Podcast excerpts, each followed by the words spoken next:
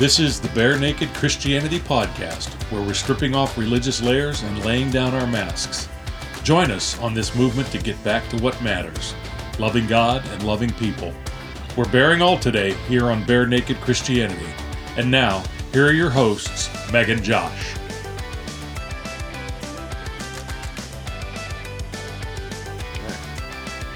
So I was thinking the other day that between the two of us, we've got like 20 plus years of ministry. I'm older than you by a lot, so I have like 20 by myself. Yeah, but I was a pastor's kid. okay. We've probably got like 40 plus years of, mis- of ministry. That's crazy. Yeah. Think about. I mean, I don't know about you. You were a deacon's kid. I was a pastor's kid. We kind of. Wait, let's stop right there. Deacon's kids do way more than pastor's kids. What are you talking about? No, pastor's kids get in trouble. Deacon's kids actually like do stuff for church and Dude, ministry. I was the kid. I was the pastor's kid that used to carry the most chairs so I can go home with a girl. That just made my point. I mean, there were ulterior motives behind Right, doing right. stuff, but I still did things. Never mind. I was going to ask you to define things, but we don't need to go there. This, there might be children listening. Wow. All right. But still, like, it's a crazy amount of time that we put in together.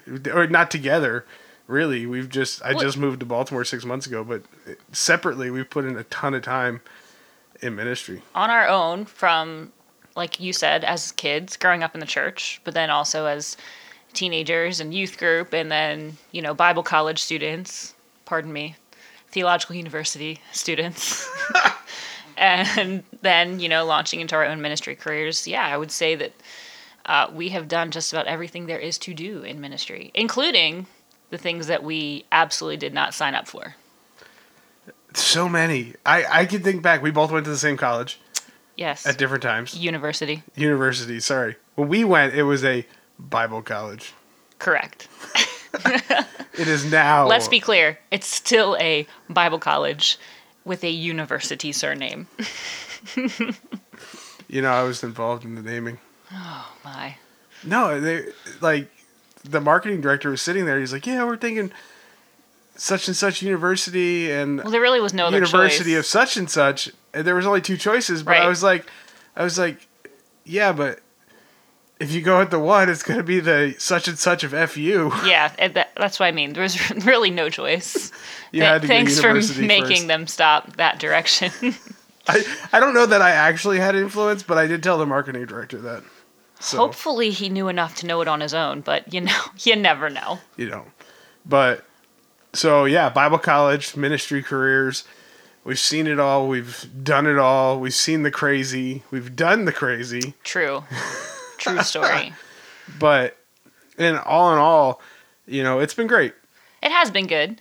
And I would say that while there were a lot of things that I didn't sign up to do, more often than not, those types of things were learning experiences. Even if the point that I learned was, oh my God, never do this again. You know, I not only did, were there things that I didn't sign up for, but there were things that college, you know, the thing that's supposed to prepare you for the real world, didn't prepare. Oh, yeah, for. no, no, no. Like I can remember this one time walking into a situation and going, "No one prepared me for a kid's funeral." Yep. Like that was the worst. But I bet you can write a 25 page manuscript for a five minute sermon. I could. Yeah. Yeah. Yeah. But that's not going to help you when you have to preach the funeral of a seven year old. I get you. I get you. Why are we doing this? Why did we start bare naked Christianity? Oh my gosh, that's that's such a loaded question. But for me, it uh, it has started over the past year. Of I as I've had not really a crisis of faith because I still believe Jesus is Lord and you know all of that Christian jargon. I don't feel like my faith has been affected, but I've I guess had a crisis of my humanity maybe as it comes to being a human, um, as it comes to being a Christian and kind of just realizing that Christians are humans. And for too long, you know, Christianity has been about dressing yourself up so that you can appear holy and perfect and wonderful and wearing masks and just kind of have been able to strip all of that away and realize that nope, I can be me. I can be myself. I can bear it all. Uh, and it doesn't change my standing with God. And so that's, you know, why it's been so important to me to be launching this Bare Naked Christianity and finding a way to be myself and at the same time make a statement to other people that like you can be you. You can do you and still love Jesus. Yeah. For me, it was, uh, you know, watching. So everybody's got to find out anyways because I'm pretty open about it. But I have three dads. Um, that two- math doesn't add up. I'll explain. um, but I, I at one point had three dads. My father, my biological father, has since passed away, and now I only have my stepdad, but one stepdad. But I had two stepfathers at one time, and my dad left my mom for a man. And you know, if I was to believe what everyone has always told me, or what I've always thought, you know, growing up listening to preachers preach and reading the Bible through their lenses, if I had always thought, if I had always believed what they had taught me, then my dad right now is in hell. And I just can't, I can't come to grips with that. I can't come to the idea that I'm never going to see my dad again. And I, I, you would say, I mean, and we've had this conversation before in your experience that your dad loved the Lord. Yeah. You know, served him Yeah. the best way he knew how. And especially at the end of his life. He was a pastor and he fell away from ministry, but like at the end of his life, I truly believe that he came back to the Lord. He came back and he gave his heart again to, to God, and the Holy Spirit was there just like it was when I was growing up. And for that, for me, it goes against everything I was taught growing up. And so I've been on this journey for about three years now where stripping away everything that I learned and going back and reading the Bible and truly when you get through cover to cover, the theme is love. no matter who you are Yeah. or where you've been. Yeah, because it's not our job to judge. It's not our. I mean, it literally tells us that we shall not judge each other, and that doesn't just mean brothers and sisters in Christ. That means everybody. Right. And so we need to get back to our bare naked selves, our born again selves. When you were born, you didn't have clothes on. So that bare naked Christianity, we need to get back to it. We need to get back to the basics. And that's tough because, as I mentioned before, so much of Christianity is trying to cover up what is wrong with us or what is sinful or what doesn't fit in at church. And so we put on all this religious, all these religious layers and try to show off, you know, who we are and how we fit in. And it doesn't mean that we are all of those things. It just means they're covered up. No one can see them. And again, that's what this project is about is going back to who we really are and saying it's okay to not be perfect. It's okay to not fit the traditional Christian mold and still love Jesus. And uh, Jesus loves you too. So, Are you calling us ogres? ogres. Yeah, we're like onions. We have layers. Oh, is that a Shrek reference? Wow. But still, no, you're. I mean, you're exactly correct. We're, it's about being true. It's about being honest. It's about saying, "Look, here, this is who I am. I'm bearing it all for everyone to see." You know, with clothes on. But Yeah, th- this whole bare naked thing, I feel like I should clarify now, is a metaphor. yeah, Yes. yeah. We should. We're just not not advocating for you to strip down. This is just this is all metaphorically speaking. Um, but I I think one of the main things that Christianity has just kind of missed for as long as I've been alive and probably for a really long time is that God is the judge of the heart. And if we all really understood that, we wouldn't feel like we have to cover up who we are. We would be able to love and accept people. And you know what? Not really worry about if that person's going to heaven or not. And just treat them as a human being and treat them with love and let God be the one who decides, you know, what happens to their eternity.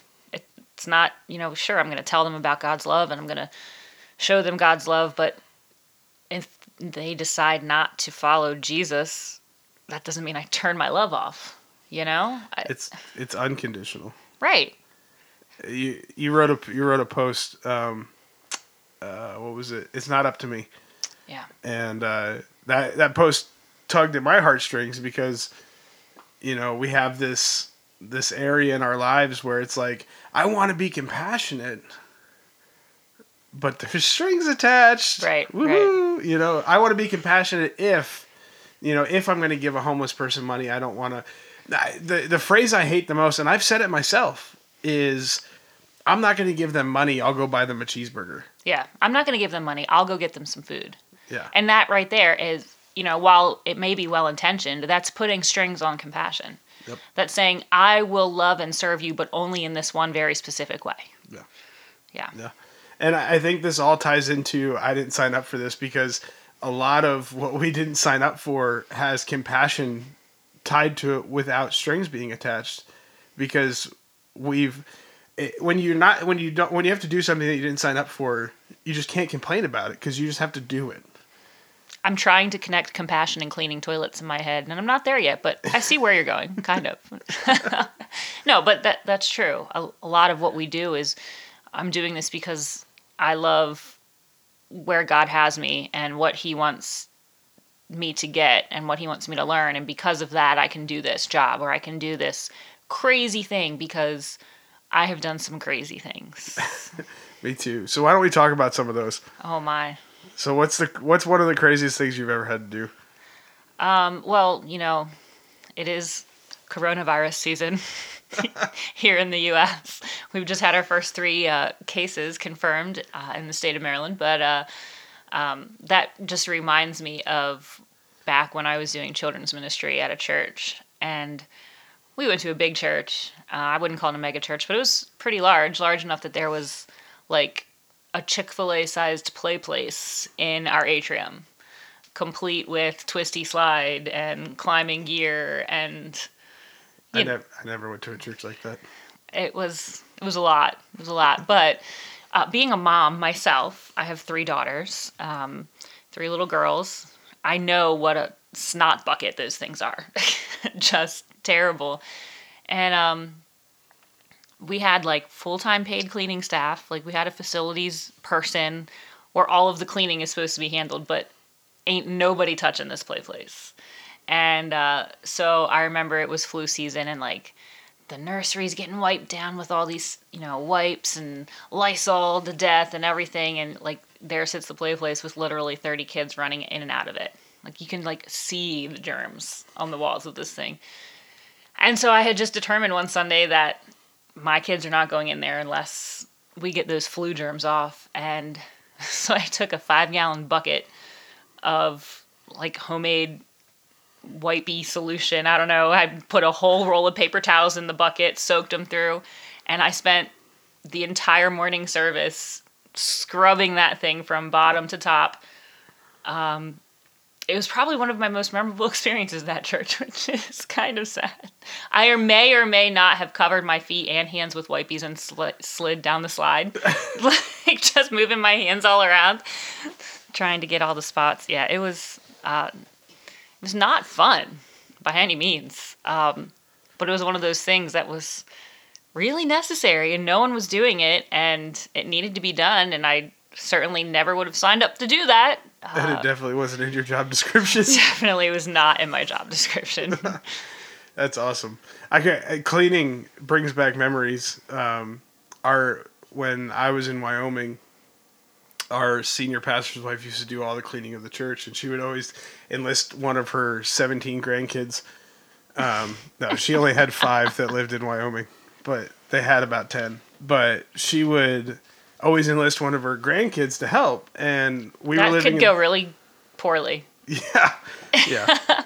but they were great helpers. That's good. You know, it grand. What would you call it? Grandpa, grandkid, pastor's kid. I don't know. They were pastor's kids. I got you. I follow. I follow. So they they were great helpers, but one Saturday she didn't have anybody with her, and we were living in the parsonage right across the parking lot, and I kind of noticed that she walked in by herself, and so I was like, oh, you know, maybe I'll, I wasn't doing anything, so I was like, oh, I'll go help with clean, and um, I wasn't even an associate at this point. Whitney was my wife was uh, the only one on staff, and. So, but I didn't care, and I just went over and I was like, "What can I help with?" She's like, "You want to clean the bathrooms?" And I was like, And goodbye. I couldn't say no at this point because I just Too walked late. in to to say that. I'm like, well, that's not really part of my job description. but I gotta say, like, the guy's bathroom was disgusting, and I was, you know, I was ready for that. Okay, well, you're ready for that because you're a guy, but we both have daughters.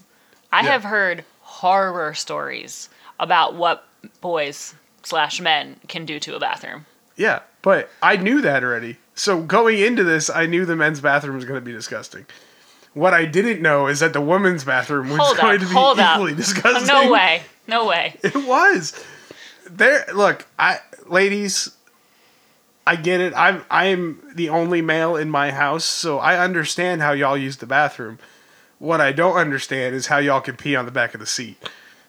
Sometimes. Never mind. We're not going to go there. I'm just saying there was there was pee on the toilet It's called seats. splashback. You uh. don't you don't have this issue? I mean, not if you lift the seat. That's a key point right there. Did you hear that, guys? Lift the seat and put it back down when you're done. But that was definitely not part of my job description as a pastor's spouse to clean the bathrooms. But you know, it it taught me something. It taught me that I knew how to do it because she showed me, you know, the best way to clean these bathrooms. And so whenever it came down to it, and nobody wanted to clean the bathrooms, I could do it. And you know, it it made me feel good. It made me feel like I was serving in a place where nobody wanted to serve. Well, and what's cool about that too is sometimes because we're humans, we serve and look around waiting for our thank you. Like, Yeah. did y'all see what I did? I did this, and we stand up front and we wait. You know, I just cleaned the women's bathroom, y'all. But the ba- y'all are disgusting. But the bathroom is a perfect opportunity to really show service without Mm-hmm. asking for anything in return. yeah. Unless you stand outside the bathroom and listen to all the people go, "Wow, it's so clean in here." Please tell me you didn't actually do I that. didn't do that. I mean, it seems like something you would do, but No, I thought about it, but I didn't do it. oh my goodness. From from cleaning to I I try to think of I'm not a cleaner, so I don't have a lot of cleaning stories. The play place is probably the only thing I ever cleaned in that church. Um, or in your entire life. Look, maybe. Should we get your husband on the call? No, because he would corroborate that hundred percent. I'm not the cleanest person, which is crazy because I'm organized in all other areas of my life. You're also a clean freak without being a clean freak. I know. How does that work I have exactly? no idea. I'm- I do have so many other stories of. So I don't know about you. When you are hired at a church and they give you that job description, like you will oversee this ministry, you will oversee this, you will be responsible for this, and then there's that like phrase of death at the bottom that says and all other responsibilities deemed necessary by the senior pastor. Did you have that on your job description? So when I got hired at my last church, I did not because I didn't actually have a job description. I was just associate pastor, which meant I did anything, Everything. anything and everything that Yeah. our senior pastor didn't want to do, or any of the other pastors didn't want to do, like answer the phones. And so I would have taken answer the phones over this next story 10 times out of 10 because let me just set the scene for you here. Um, we get a phone call from an inmate at the Baltimore Detention Center. um, collect call. You know, we answer it, whatever. Maybe it's one of our congregation members or something got into a bad situation. But no, it was the first words out of this woman's mouth were, "I found you in the phone book," and you know what? She needed to pray, someone to pray with her totally cool. You know, that was actually a really neat experience having somebody who was obviously in a bad situation. The secretary patched her through to her senior pastor, who immediately patched her through to me. it is what it is. He's busy. So I prayed with this woman, and um, that was kind of it, I thought. And then the next day, collect call, and then the next day, collect call. And um, it quickly turned into uh, I have a prayer need, into uh, I need some money in my commissary, and I need new shoes, and I need a new jacket, and I need, and I don't know this woman's situation. You know, she probably didn't have anybody. Um, so I did as much as I could, and I, of course, the church didn't want to just hand out money because that's a whole nother blog for another time. Goes back to my Just Do It blog. Um, but my senior pastor had this wonderful idea that, well, why don't we make her a care package? Okay, you know, that's fine if she needs new shoes or new jacket or whatever. So I did a little digging, and um, turns out you can't just mail a care package to the prison. Not a thing, at least not here in Baltimore. You have to go down there. oh man, Uh, and not only it's not like you know you see those prison shows and it's like you walk in the glass door into this big lobby where all the prisoners sit around and meet. No, no, no. um, you wait in line on Eager Street in downtown Baltimore City, uh, which is not a fun or safe place to be. and uh, you have to get there before 9 a.m. And you're in a line of about 150 people, all waiting to get in for visitation and drop off. All of this was a lot uh, on a first time young 25 year old pastor who, may I just add, was seven months pregnant at the time. Uh, so this great idea to put together this care package and take it downtown and deliver it to this woman who had called. I remember my pastor's words uh, very explicitly. This will be good experience for you. I feel like he said that often. Anytime he didn't want to do something, he said, "Oh, this would be good experience for Megan." And off I went on the side of Eager Street at eight o'clock in the morning, seven months pregnant, holding a care package. Um, into the Baltimore Detention Center, which I should add has since been closed and all the inmates moved out because of deplorable conditions like mold and asbestos. Um, yeah, I was not happy that day, and I definitely did not sign up to be delivering a package to the prison at seven months pregnant on Eager Street in Baltimore City. Can I ask whose idea it was for the care package? I mean, it was my idea for the care package, but I thought that we were just gonna like mail it. like, here are some things that you need. Here you go. I really did not expect to be hauling my pregnant butt down there. Oh, it was just, it was not good. Man, that's that's fun. It wasn't fun. No, it sounds fun. No, it wasn't fun. It was, it took a long time. Like, I, I was in that line for hours waiting to get in. So one of the craziest things that happened to me in ministry, it's not necessarily something I didn't sign up for because I did, but uh, my wife played a huge role in this uh, happening to me. Wait, are you casting blame before you've even told the story? Uh, no, it was her fault. Mm, okay, continue. We'll we'll discuss. So, um, I have to do this funeral, and I don't know the woman who died. Oh, those are always rough. Yeah, but my my best friend Joe, um, he knew the family, and he's like, "Hey man, I can't do it. I'm not credentialed yet. Could you do the funeral?" And I'm like, "Well, I mean, you could technically do the funeral, and I just stand there."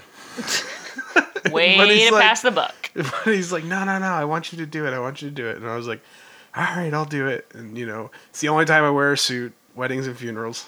And so I put my suit in the in the back of the car nicely on the hanger, and it's in the back of our Suburban. And I'm wearing basketball shorts and a t-shirt because I'm getting ready and cleaning and, you know, cleaning toilets because, you know, nobody does that the night before when you ask them to. And But you know how to do it, so it's fine. yeah, yeah, I'm I'm the designated toilet cleaner. That's right. Um, but luckily Jackie was there and she was helping me clean and and so we're getting ready and Joe's there and we're I mean things are flying. The funeral home's coming in and they're bringing stuff left and right. Flowers are being delivered from the moment we open the doors at six a.m. to the moment right before the funeral starts. And Whitney goes, "All right, I'll be back." Oh no. And I'm like, okay, don't be long. The suit's in the car, isn't it? The suit's in the car. Oh my gosh. And she's just going to get her nails done. That's like a 30 minute thing, right? Dude. She was gone for four hours. four hours. I'm like half. I'm I'm not dressed, and I'm meeting with the family. I'm like, I promise my suit's on its way. Joe's calling Whitney like every five minutes. Oh, She and you you don't phone. answer your phone when you're getting your nails no, done. because you can't, because your nails are under the thing, and and so like I'm in basketball shorts and a t-shirt, oh running back, Oh putting you know slideshows in the computer, and getting my notes printed off, and going over my notes with our senior pastor. Are you like, getting super dirty looks from the family at this oh point? completely dirty looks from the family. I can only imagine. but half the family's dressed like, I mean they they weren't. Let's just say it was an odd family, and they were great people though. And I'm sitting there and I'm like, Joe's calling Whitney, calling Whitney, calling Whitney. She's not answering. So Joe's all dressed up. So I'm like, Joe, you need to you need to do all the stuff that I would be doing. Here's right my now. notes, man. I'm like, you might have to do this funeral, and then I might have to come in and save you at some point. wow. And finally, she calls back. She's like, "What's wrong?" She had like 80 missed calls from Joe and I combined, and I'm like, "You have my suit. The funeral starts in 20 minutes." And oh she's Oh my like, gosh. "She's like, I'll be right there." And um, So did she make it on time? she made it on time, but like I'm like literally buttoning my shirt, walking to the sanctuary to to do this funeral, and oh, it was Yeah, they don't really adequately prepare us. Like we were talking about Bible college, they don't really adequately prepare us for the stresses I think that come with yeah, like being a minister. have an extra suit in your office, dude. or take it out of the car the first time when you get to the church. Who's thinking she's gonna take four hours to get her nails done? Well, I mean, did she get a pedicure too? That's an important No, question. She went. She went to a. She went to the beauty school because it was like ten bucks, See, there was the first mistake. and they had to do gels that day. Oh, okay. So they had to, like, they were learning how to do gels. And so the girl, and the worst part about this whole situation is that she had to go and spend the money anyways to go to her normal nail salon. to get it redone. To get it fixed? redone. Oh, there are a couple places you don't go to like the practicing students for. I feel like nails is one and like haircuts is another. Just Yeah. don't do it. Hair dye. Don't don't don't go get your hair dyed. Ooh. Yeah. Oh, I, I- you wouldn't want a kid to. Kids are crazy, Yeah. Like Like eighteen year old kids, they don't know what they're doing. and they start, but they start going crazy much earlier than that. So, so here's a fun one that uh, I didn't sign up for. Uh, that they definitely don't talk to you about in your youth ministry classes, um, and that would be walking outside of youth service at the end of the night. You know, kids are playing basketball outside. We're waiting for parent pickup.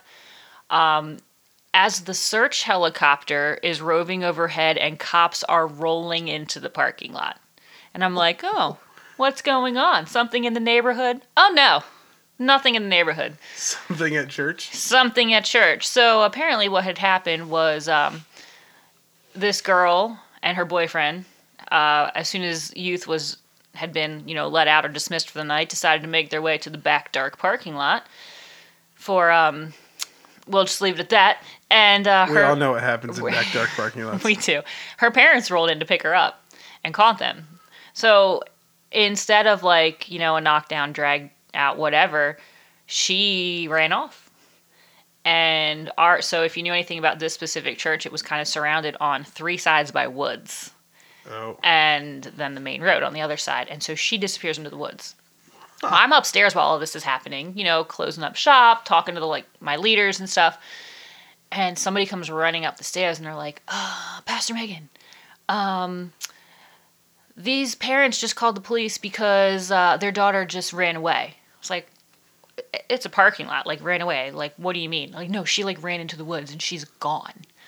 So I go flying downstairs and I'm like, what is happening right now? And sure enough, here comes the cop into the parking lot and he's taking a statement from the parents. And I overhear the chopper just got up in the air and I'm like, whoa, what what is happening? So I you know, I get the lowdown, the whole backstory that you're all talking about. And um, sure enough, here goes the chopper flying overhead with the searchlight hitting down and I'm standing there literally at a loss of what to do. I did not sign up for this. I don't know what to say to the parents. I don't know what to say to like my other little like 13 year old girls who are crying like, "Oh my god, she's going to die. She's gone forever." And um it went on like that for about 20 minutes and then here comes this girl walking out of the woods. And her parents are leaning against the car, arms folded, and she's got like this glare on her face and you know, it, it was it was God's provision that night that the cop that had responded um, was a Christian. Oh. And I mean, went up one side and down the other, raking this girl over the coals for the decisions that she's making now that are going to affect her testimony, that are going to affect her parents, that are going to affect her children if she doesn't get her life together, kind of thing. And by the time the whole thing was over, she's in tears, and I'm going, officer, would you like to be a youth pastor? Like he, knew how to handle it and like how to like speak to this girl and and the whole time I'm just like I don't know what to say. I don't know what to do because I I never in a million years thought that I was going to walk out to that kind of a situation after a youth service. That's crazy. It it was it was crazy. you know one of the one of the craziest things um, we had joe and i had something like that happened in joe's youth group and but cops weren't called um, joe and i found the kid before that happened Uh, I I wish that I would have gone out there and been able to like talk the parents off a ledge, but I I mean their situation it was a rough situation from the get go. They have ha- they'd had issues with their daughter Yeah. over and over, and so when something bad went down, they just they snapped right to the police. we we had a kid walk out of service once and i looked at joe i'm like dude he just bounced he's like what do you mean he just bounced so joe stops service has his wife come up finish and she finished everything we hopped in his truck and we chased this kid down Oh my gosh! Did you get him? we got him All right. like six blocks from the church but like it was we were freaking out for a little bit like we just lost a kid they trusted his parents trusted us Oh, yeah. and like it, he couldn't find his mom in the church anymore so he just thought ah, i'll just walk home I told you, kids are crazy. yeah you know there's nothing crazier though being in ministry than living in a parsonage I have never done that. don't next time somebody says oh we've got a parsonage for you just say i'm gonna find my own place to live But i don't care It, if it's free but isn't it? Yeah, isn't it great though? Because it's free and like your utilities are free. yeah, I mean, it's and- your utility. Ours weren't. oh, okay. Uh, our rent was. Uh, it was part of our salary package. But like, I don't. I don't know. I don't know that I'd ever do it again because we were right next to the church. oh yeah, that so we flew suck. you out in May. Right. Remember that little blue house that was right next to the church? Yes. That's where we lived for the first two years. like we were right there. Right there. Okay. I remember one Wednesday night, um, I was real tired. I had just uh, I had just done a worship service for youth, um, and so like I played guitar and sang for like two hours, and I was exhausted. And um, so I told Wit, I was like, I'm I'm gonna grab the kids. We're gonna go home. You know, you do what you need to do. And so I grabbed Nora, is who we had at the time, and I go you know, trek back to the house and the whole Trek feet. back. I was gonna say what? Seventeen steps. What a trek. It was when you're that tired. um, I trek back to the house and put Nora down for bed. I get down into my PJs and uh, and I plop down on my recliner and turn the TV on, shut all the lights off in the house, and I'm just chilling. Let me guess. Knock, knock, knock. Oh yeah. and the worst part about it was where I was sitting in my recliner watching TV, if I had stood up, the person standing at my door could have seen me. Okay. And let's just say my PJs aren't actual PJs. Oh, now it all makes so much more sense. and so I'm like, what's the problem? Okay, so he sees you in your living room, but I got you now. Continue. and so I'm I'm trying to like maneuver my way off the chair oh so I can go to my room and at least put basketball Did you crawl on. across the floor? you did, didn't you? You I crawled, across, the floor. I crawled across the floor and Did you Um, do an army roll though? I army rolled off the couch, off the chair. I and like you probably should, they probably heard it. There should totally be a Bible school class on like proper evasion techniques. So I army roll off the off the lounge chair, and which I left it up in its upright position with the footrest on. Okay. And I, I army roll off and I, I crawl behind it. And I finally stand up when I'm out of view of the door. And I go throw a t-shirt on and shorts on, and I answer the door. I'm like, "Hello," and they're like, "Hey, is Pastor Whitney here?" And I'm like, Oh my gosh, she's not even home. Like she's over at the church. Oh well, we couldn't find her, so we just figured we'd check at her house. And I'm like, nope, not here. What time is it when all this is happening? Nine. Oh, people, people. Here's here's a public service announcement for all you churchgoers out there. don't go knocking on the pastor's door at 9 p.m. uh, I think like not even after like seven, especially if they have children. Yeah. That's that's There nuts. you go. PSA. PSA. Oh, it was it was crazy. And like all the time we'd be sitting down for dinner or something and we'd see kids and adults like walking through our driveway. And Well, to be fair, it was also the church parking lot, right? no, our driveway wasn't the church parking lot. We had a separate driveway. And I so I went outside one time I'm like, "What are you doing?" "Oh, we're just picking your flowers." Oh, okay. I'm like, "But I planted those." what's yours is the church's, and what's the What's the church's church's is, is the, the church's. church's. you know, and then like, oh, the best was um so we moved in on New Year's Eve. And Nora's like one and a half. And Whitney and I are we're we were tired. We had just driven from Pennsylvania to Wyoming and we were exhausted. So we went to bed on New Year's Eve at like eight, nine o'clock. Only to get woken up to our Spanish church, who we hadn't even met any of these people oh, I yet bet that party was going down. they were having a party at the church for New Year's Eve, and then midnight hits, and they come flying into our the, like the side of the parking lot that's right by our house We're aware. Your yard.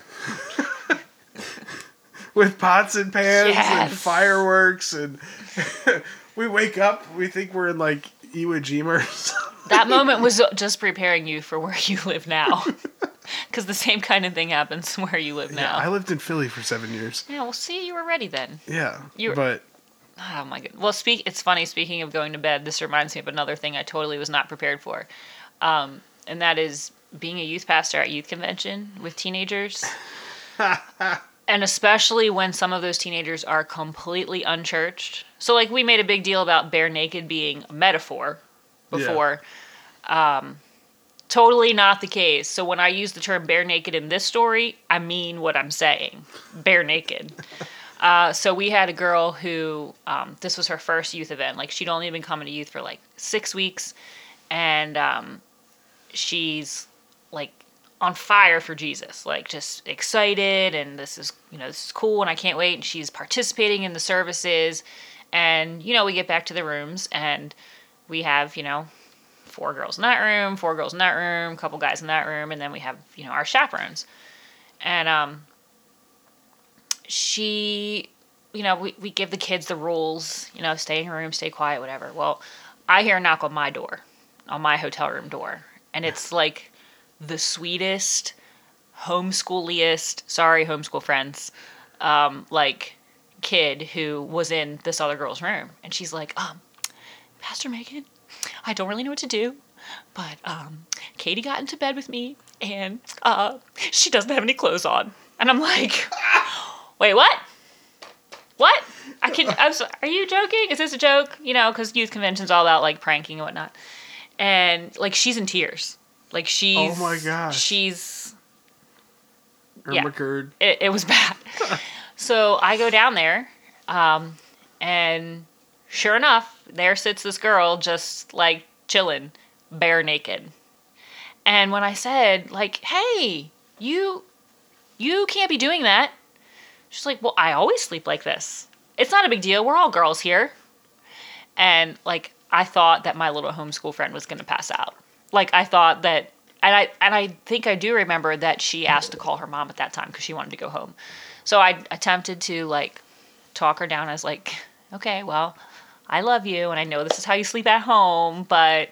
Uh, we're not going to do that here. And she was fine. It was totally not a big deal once I talked to her. But I think I had more of an issue dealing with my homeschool friend that was like about to throw up. She was so anxious about what was happening than our new Christian friend Oh who was just like, "What's the big deal?" I I was totally not prepared for that moment, but looking back, I think I handled it all right. Yeah, Like- sounds like you did. I might have said to the kids, like, we're not going to tell our parents about this one, which is probably like a big pastor no no. but Talking about being unprepared for something, we were uh, potty training Nora, oh gosh. and um, we were working on it, and it was going well. But she had an accident at the church, and it was during the day over the summer. Her babysitting cou- babysitter couldn't watch her, and so we had her with us. and um, Whit's like, Nora had an accident. I'll be right back. And I'm like, all right, cool. You know, do what you need to do. And, and you remember Annie, right? Yeah, yeah. Annie's in her office, and um, and I'm at my desk, and all of a sudden, this little tan blur Oh gosh. goes running past our desks. Was that a bare naked baby hiney?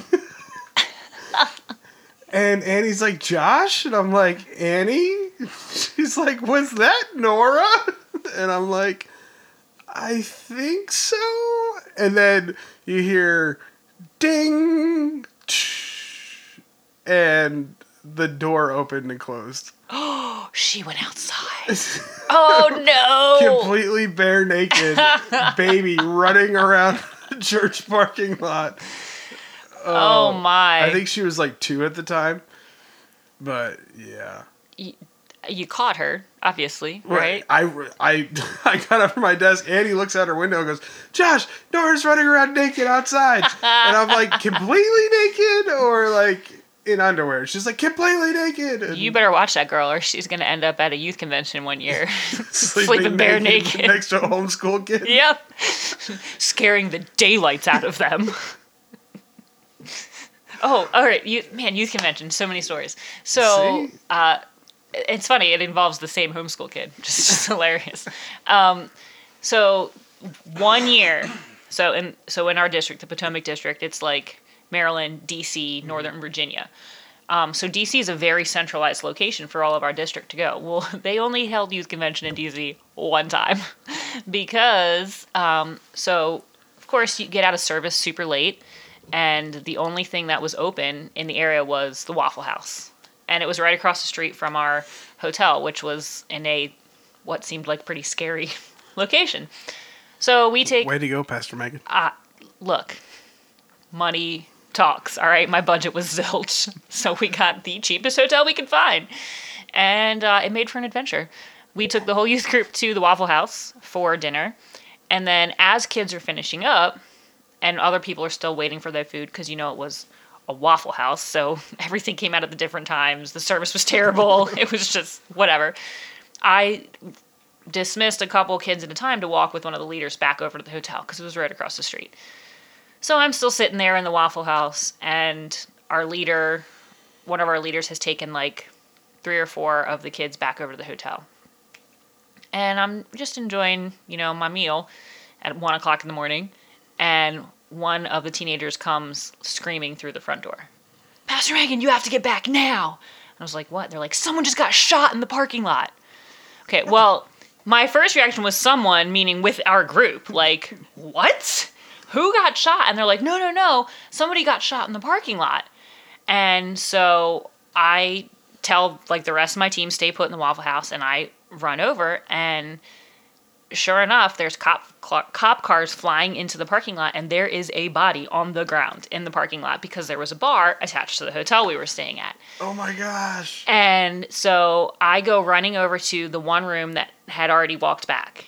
And I open the door, and you would have thought that somebody had just, like, ripped up their diary and stabbed their dog. They were crying hysterically. And They saw somebody get shot. I'd They didn't see it. hysterically too. they didn't see it. The story I got afterwards was they heard the gunshots, which is admittedly scary, especially if you are, sorry everyone, a homeschool kid. And so they went into the room, and but they are crying, hyperventilating. I need to call my mom. I need to call my mom right now. We need to get out of here. We need to go home. I need, and I was like, stop. Just take a breath. Um, I said, we're not going to, we're not to, it's one o'clock in the morning and you're okay. So we're not to call mom right now. We, we're going to do that. We're going to let everybody know what happened, make sure everyone's okay. But what I didn't know what to do, and this gets into the part where I didn't sign up for this, is well, then the police start going door to door at the hotel because they're looking for witnesses. And I'm like, I cannot have any of these kids saying, oh, yeah, I heard the gunshots. Oh, yeah, I saw the guy. Because then they're going to be getting subpoenaed to DC to testify in court. I was like, nope, nope, we're not doing any of that. So here I am in this hotel room at one o'clock in the morning, coaching kids on what to say to the police when the police comes to the That's door. terrible. No, I didn't see anything. No, I didn't hear anything. this is my name, this is the church, this is my leader. If you You're have any questions, no, but for real, like I was, I had to protect those kids. Yeah. No, I get it. I'm just saying you're now going to prison because it's been documented on a podcast. Needless to say, youth convention did not go back to DC ever again. How many kids were staying in that hotel? Oh my gosh, there was probably 200 kids in that hotel Oh my gosh. from YouthCon. Now, granted, curfew was like two hours before that, and I was the youth pastor that had my whole group out at the Waffle House, but we were hungry. I get it. No, we we youth convention. That's a whole nother podcast. It really could be a whole nother podcast. It I've got some probably crazy should be. youth convention stories, but you know, it, there's so much they didn't teach us, or there's so much that we didn't sign up for that you just do because you have to. Well, and think about, yeah, you learn so much because you're required to do things on the fly that you didn't think you were going to have to do. Well, there's also you know that mentality that some people say is a bad mentality to have, but it's like if I don't do this, who will? Yeah. You know, and that sometimes may be not be the best mentality to have, but when it comes to ministry, it's like I have 200 people coming to a funeral in an hour. If I don't clean these bathrooms, there's nobody else to do it. Right. Who's going to do it? And I think that if that's the mentality that you live by, that's a good thing. I'm willing to do everything. Maybe our next podcast or one down the line, we'll talk about boundaries, where we can say that I'm not going to live by the I will say yes to everything. Uh, am I willing to do it? Will I clean the bathrooms if it gets down to it and it needs to happen? Yeah, absolutely. But I'm not just going to do it so that no one else ever has to step up and do it. Yeah. Boundaries is a huge thing in ministry, Yeah. and that should be another podcast. Yeah, I think so. Because we've uh, we've exhausted this one with some pretty crazy stories. I think. Th- this whole journey that we've we've been on together with writing the blog posts and mm-hmm. you know because we we kind of help each other come up with ideas and and edit each other's stuff and read it before it goes live. And you know I think this whole this whole journey has been a culmination of those years in ministry and even working our way back to it. Right. you know right now neither of us are in ministry but you know ministry isn't be, a title ministry isn't a hey i'm a pastor or i'm an associate or right. It can be that. it can But and I- it is I think for too long we've defined ministry as I'm on staff at a church somewhere. yeah And when that's if you're just on a worship team you're doing ministry if Yeah. you're honestly if you're living your life and teaching people and sharing jesus you're doing ministry it's not too many times people are like oh i can never do ministry but they are Yeah. Well, and that's what I hope that this blog is and this podcast is going to connect with, for lack of a better way to say it, with the people in the middle. yeah You know, the people who uh, I may not be a pastor and I may not have a you know theology degree, but I'm doing my best to live for Jesus. I'm I know I'm doing me. Whether you're teaching in a public school or working in you know an office somewhere, or a doctor, or a you know somebody who just doesn't have a job right now, somebody who's staying home with their kids, somebody who's Yeah. going through a rough spot, someone who's on top of the world right now. All of these people who are kind of floating in the middle of like, this is who I am. How do I love Jesus and show Jesus and be a Christian as this person? Yeah, I mean, you you've been in the public school system for um, almost full time a year now. Yeah. Um, and I tell you all the time, I'm like, all you have to do is be a light to those kids. You know, we, we saw it last night in Giant. Um, th- what the darkness can do in our community, Yeah. and you know that's another story for another time. It was crazy. We almost saw a fight. And the cops came. Which is not unusual for the grocery store in our community at all. but um, you know, all, I tell you all the time when you know you'll text me like I just can't do today. I'm like, no, there's a kid that there's a kid that needs you today. You being you, you being Mrs. Weber, you being Right. And not me necessarily being Pastor Megan. And I think that's where we've gotten it wrong is that, you know, the pastor does the ministry. Like you have to have that title in front of your name to be effectively doing something for the cause of Christ. And Yeah. that's just plain not the case. you don't, and you just need your name. You just need to be Josh or Megan or you know you just need to be you. And because to be honest, there were moments where I wasn't Pastor Josh, and I was, or even being a pastor's kid, you know, because there were moments, there was a time in my life where I wasn't a pastor's kid anymore. And, you know, I still did stuff I didn't sign up for. I still, there were still moments where I was, even in college, I'm like, they, they have, what do you, what do you mean? you know, internships don't even prepare you for, for what you're going to see. Cause sometimes in an internship, you're secluded to, that specific situation and yeah you don't see it all.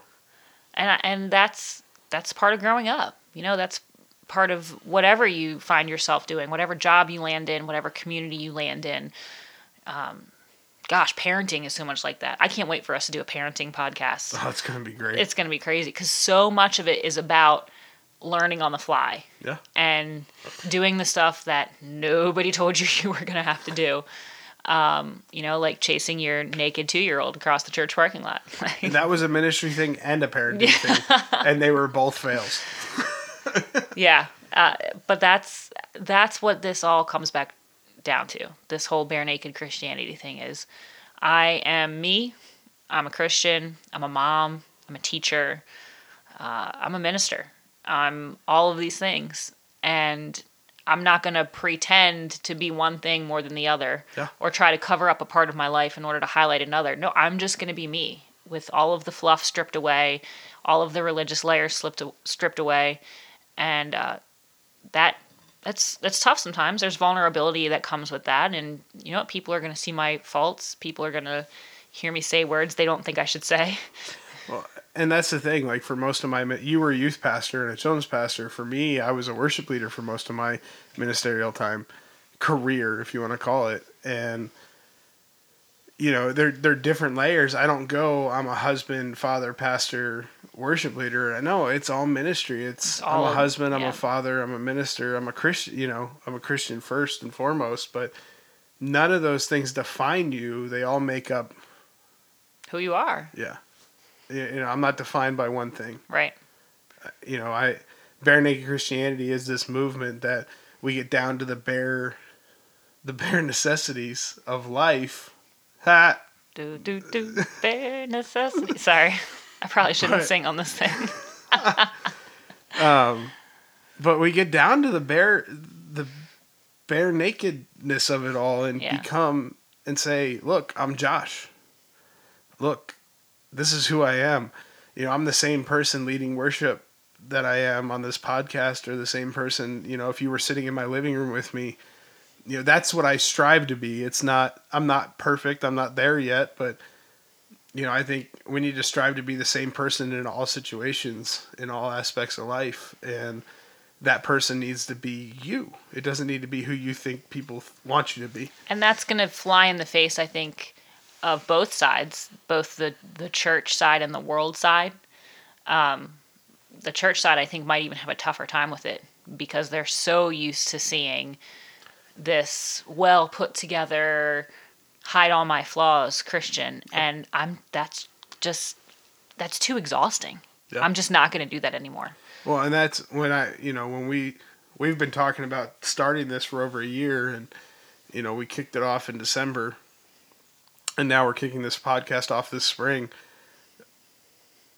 But we talked about it for so long before we ever did it because it's like are people really yeah like i don't want to offend someone I don't want. I was credentialed in December with Yeah. this, you know, and there's this thing. It's like if I start writing these and start really ruffling some, because you we are, We- we're gonna ruffle some feathers. We're gonna bring on some viewpoints of some things, even in later podcasts that might not be the most popular inside the Christian. But you know what? Jesus realm. ruffled feathers, and and that's not to say that the Pharisees uh, were bad people or anything, but they had a way that they did things. They had they had a set way, and they did it because they believed and they thought that what they were doing was the right thing, Yeah. not because they hated Jesus or because they didn't want to hear from him, but they were so ingrained in what they knew and what they had been raised in. And I think that's where our church stands today people do what they do in the church because that's how their mother did it and that's how their grandmother did it and that's how church is supposed to be and i think breaking that uh, is going to cause some trouble um, but i kind of like to cause trouble so No, it's- here i am It's been fun, but I didn't sign up for this. I definitely did not sign up for this. And if you want to read more about how bare naked Christianity really got started, um, you can check out my blog post, Naked and Afraid, um, that talks a little bit more about my journey and what kind of led me to this bearing all phase of my life and this project that we're launching. Uh, super excited to go forward with it and you know hope you will come along with us. Well that's it for our first podcast. I hope you guys enjoyed it. If you did sign up subscribe um, check out our blog for more content. Uh, the podcast is once a week but we try to post blogs every every other day. So check us out read subscribe join our movement and become a bare naked christian. Thanks for tuning in